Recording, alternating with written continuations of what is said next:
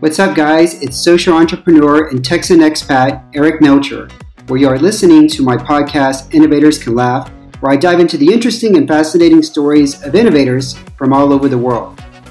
Before I forget, if you enjoy the show, please give us a review and join our newsletter at innovatorscanlaugh.substack.com, where you can get a preview and show notes of every guest we have on the show. Recently, I discovered that the capital of Estonia, Tallinn, is considered the Silicon Valley of Europe, which is astounding considering that Estonia only has a population of around 1.3 million people. Innovative technologies like Skype and startup unicorns like Pipedrive originated here. So, how is this small Baltic country able to produce technological innovations? Well, my next guest, Helery Pops, software product manager for Ampler Bikes, is here to shed light on this. Without further ado, let's dive into the conversation where Helery and I are discussing Estonia's amazing air quality before we get into the country's startup culture. I heard Estonia is really nice, number one air quality in the world, has the most lakes out of any other country. So I'm just curious, when you go to other places, do you notice the air quality? Is it bad or is it good? Are you ever comparing that back to back home? Not at all, actually. I guess I haven't been uh, to the countries where the air quality is really bad, such as China, for example. But if I travel around in Europe, I don't really notice it. I just know the jokes that uh, we could uh, sell the Estonian airs, just pack it up in a plastic bag and sell it to other countries. But I'm afraid it's not something you notice on a daily basis. I've never noticed it myself, but I think you would have some buyers. A friend of mine who I run with here in Bucharest, one day I texted him and I said, You want to go for a run? And he responded and said, No, the air quality is bad today. And I thought he was joking. I thought he was I thought he was kidding. I, I didn't believe him. But no, he looked and whenever the quality was bad, he he was adamant about not running.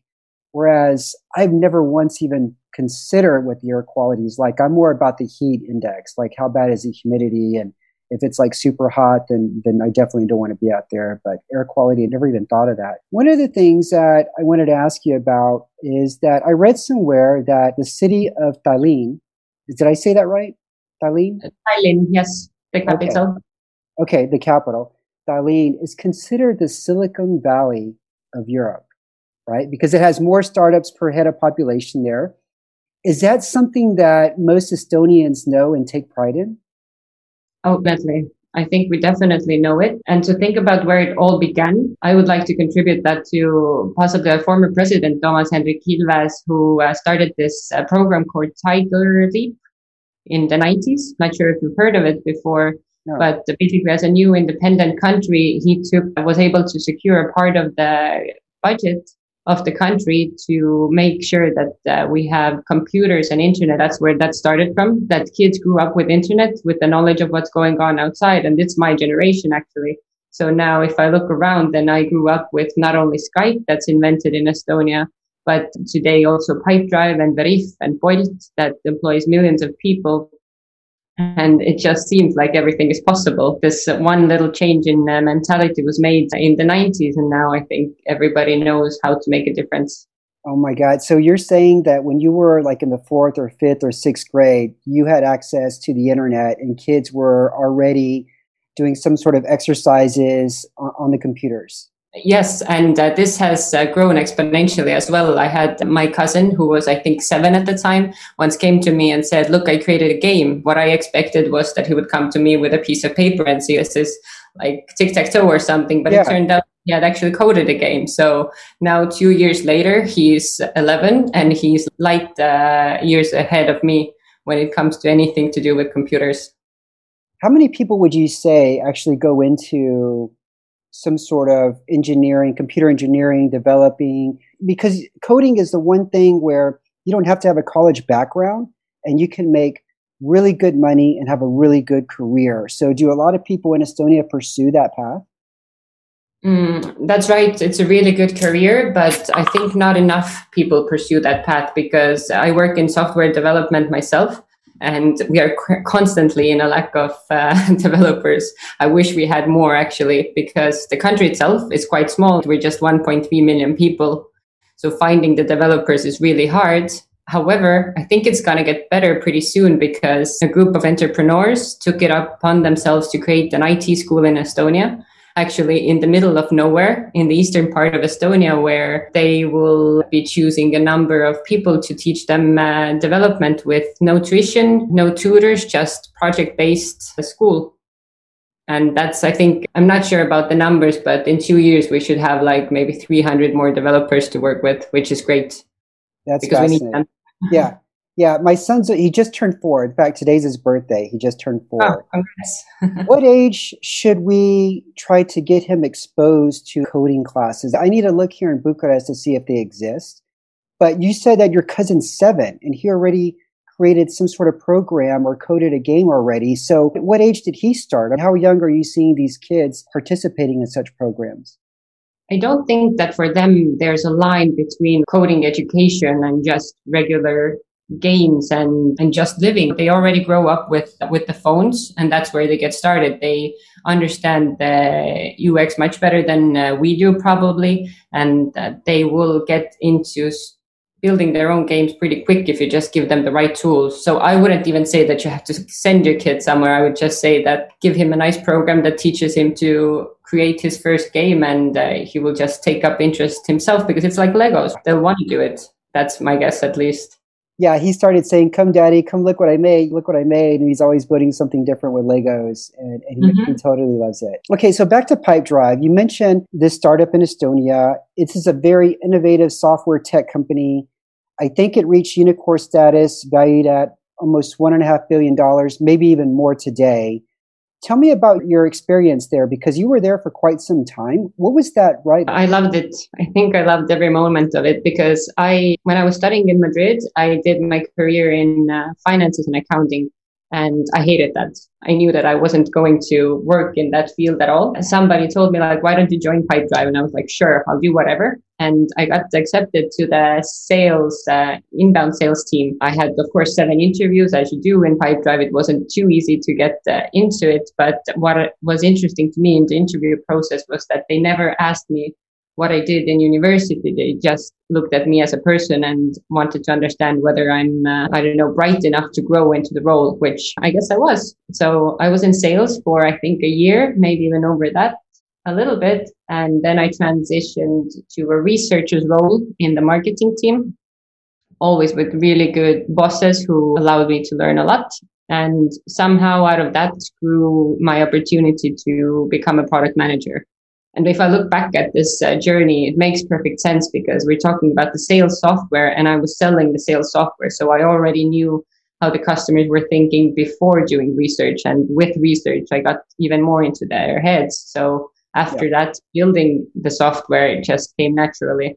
And yeah. I think it was three and a half or four years altogether at Pipedrive. Saw it grow from 130 to 600 people that's a uh, lot. That's major growth. That is significant growth at that time. So you're talking about it could be a handful to maybe a dozen new people starting almost every week right? during that period. Oh. Sure, we had uh, quite big boot camps, maybe every two weeks or every month. I don't remember, but uh, it was a three-day event where everybody came together. You met not only the people joining here in Estonia, but also the people who joined the company in London or New York or Portugal everybody came together. They had uh, courses. They got to know the company, the culture. We had this event where all the founders came together and gave talks. So really, this boot camp uh, gave you, first of all, the sense of uh, community and sense of mission already. So I think that was a big part of uh, growing the team because people, after seeing that coming to Estonia, really want. Yeah. So let's talk about the culture a little bit because there seems to be an open mindedness to launching products for Estonia in general that can solve not just local humanitarian challenges, but global issues. So, for example, Estonia launched a global hackathon last year that involved participants from more than 100 countries. And you were a part of this initiative, Helery. Can you tell me about your experience? Yeah, sure. I think you could do probably an entire show on the global hack and how it went from, from beginning to end because I didn't join from the very beginning. My story actually started in Thailand. I was one of the last people who could enter Estonia before the lockdown, and then I was under quite strict quarantine. I had to self isolate, and I was already in a point where I was taking apart all my cupboards and taking my food out and putting them back and organizing my entire apartment when a friend caught me and was like, put your time to better use. Why don't you just join us at the Global Hack I agreed. And at first, I thought I could do it along with my actual job at Ampler Bikes. But really quickly, I think in a matter of days, it became so intense that I took a vacation from my regular job and just committed 100% uh, to the global hack. And I was in the communications team, which was great as well because I didn't have experience with it before. So it was uh, such a great learning experience. Then it was two weeks for me, uh, a schedule you wouldn't imagine, sleeping maximum four hours every day, eating, I don't know, whatever was in the fridge and coffee. But if I think about what made me do it, of course, the mission, I was really inspired by it, by it but uh, more so the people around me the boss that I had there, for example, she, even in the most busiest time, she would always start the call with, how are you doing? Have you slept? Have you eaten? So, uh, if you're working, if you're working with people like that, then at the end of the day, uh, you don't even realize how hard you're working because you just really want to do it. And the so, result was amazing, of course. Yeah, I read that there was over a hundred different solutions that came about. Do you recall any projects that that you thought were just really interesting and you hope that they got implemented even if it wasn't as in Estonia, but it may be in other some other part of the world? Of course, I would like to point out the Estonian people, right? Because we're such a small community. And I really do think that one idea that took off, and I believe they're working until today as well, it's called uh, VAAB, V A A B. And what they did was uh, create a database of uh, medical uh, professionals, or not even professionals, just people with some kind of medical training to be able to call them out if necessary. So, for example, if you have some kind of medical training, the medical institutions wouldn't know it unless you're a real doctor or a nurse. But what you can do is you can sign yourself up into the database, and as soon as there's a call for any professionals, you get the email and you can register. So if too many people come into the hospitals and they don't really have anyone to use, but it's not, you don't need to be a surgeon for it. You just need to have the basic training. Then that's how you can find the people. So it's just connecting the dots and creating a database of people who can help. And I think that was really clever and really necessary. And quite easy to do maybe in Estonia, which is a, such a small country, right? It's it would be a shame if we didn't have something like this implemented. I see that being a necessary for everywhere, all, all parts of the world. I think in the U.S. there's going to be a shortage of nurses that they foresee as the the older demographic that population continues to increase over the next 20 years. There's just not enough nurses to treat these people, and that kind of technology and that application would be very useful, not just for the nursing, but in almost any sort of situation where somebody has some kind of training in the medical field. That that's fascinating. So you're doing this global hack. It was taking a lot of your time. You then go back to Ampler Bikes. And this is how I first discovered you because when I saw Ampler Bikes, I thought this is the cleanest looking e-bike that I've ever seen. You can't even see the battery. I think there's some models like the Stellar where the battery is actually hidden inside the frame.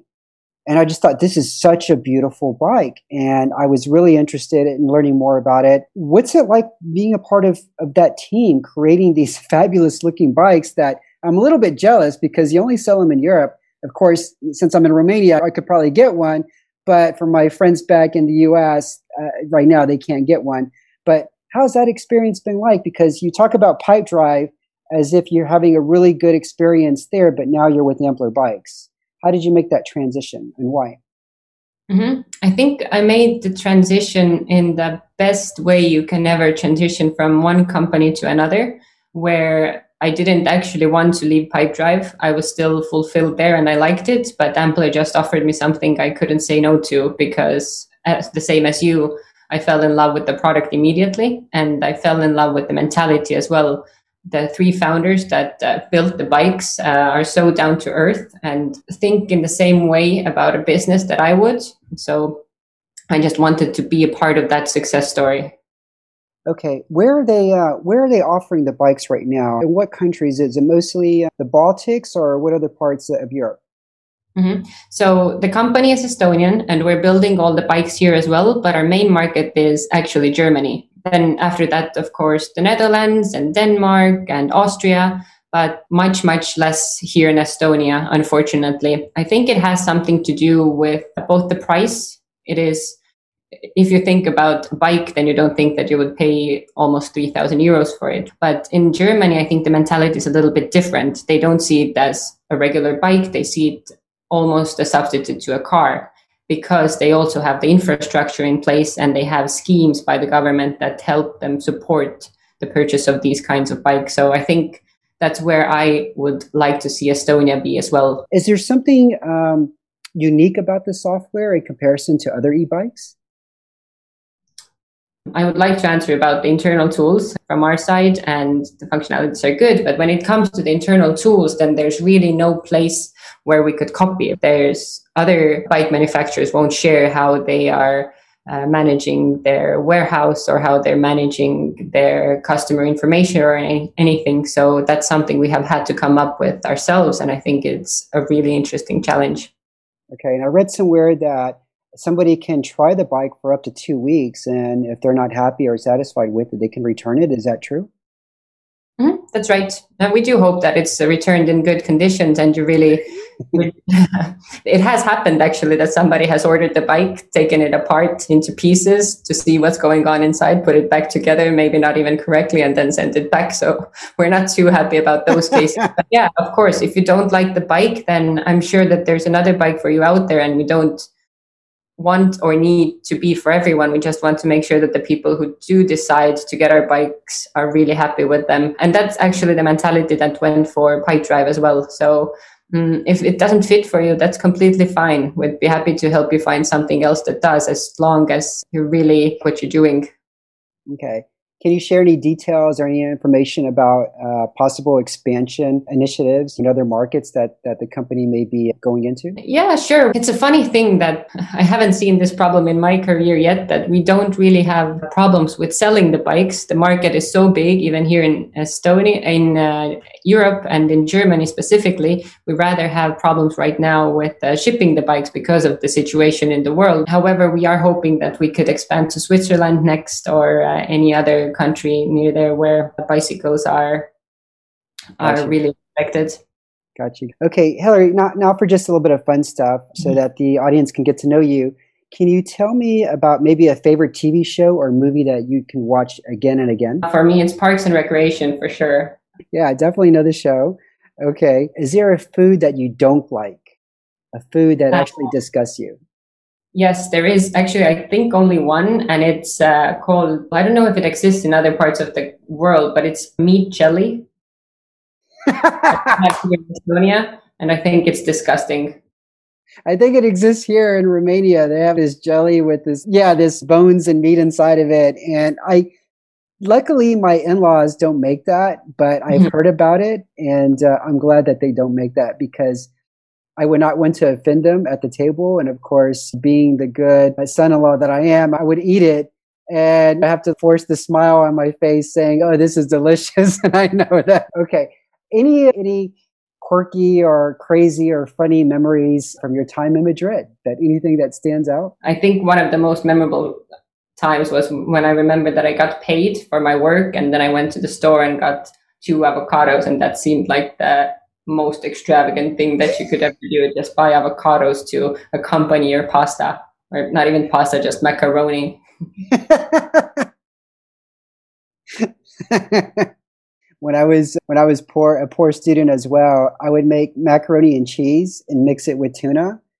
Mm-hmm. And that was like good for two days. And that was like one of my dishes when I, when I was a poor student. Helery, if people want to learn more about you, where should they go? Where should they go? So LinkedIn, yes, and for amplerbikes.com or Ampler Instagram, or just if anyone happens to be in Europe, in either Berlin or Cologne or even Tallinn, then visiting us in the showroom is always great. Fantastic. Okay. Helery, thank you so much for being on Innovators Can Laugh. We're excited to have you on the show. We hope that everybody learned about Helery, Estonia, and Ampler Bikes. Until next week, this is Eric saying goodbye and La Rivedere. Hey, thanks so much for listening to the show this week. If you are not a subscriber, please do subscribe wherever you get your podcasts. If you want to write to me, my address is innovatorscanlaugh at substack.com. If you want to follow me on Twitter, at Melcher underscore Eric, on Facebook or Instagram at Innovators Can Laugh.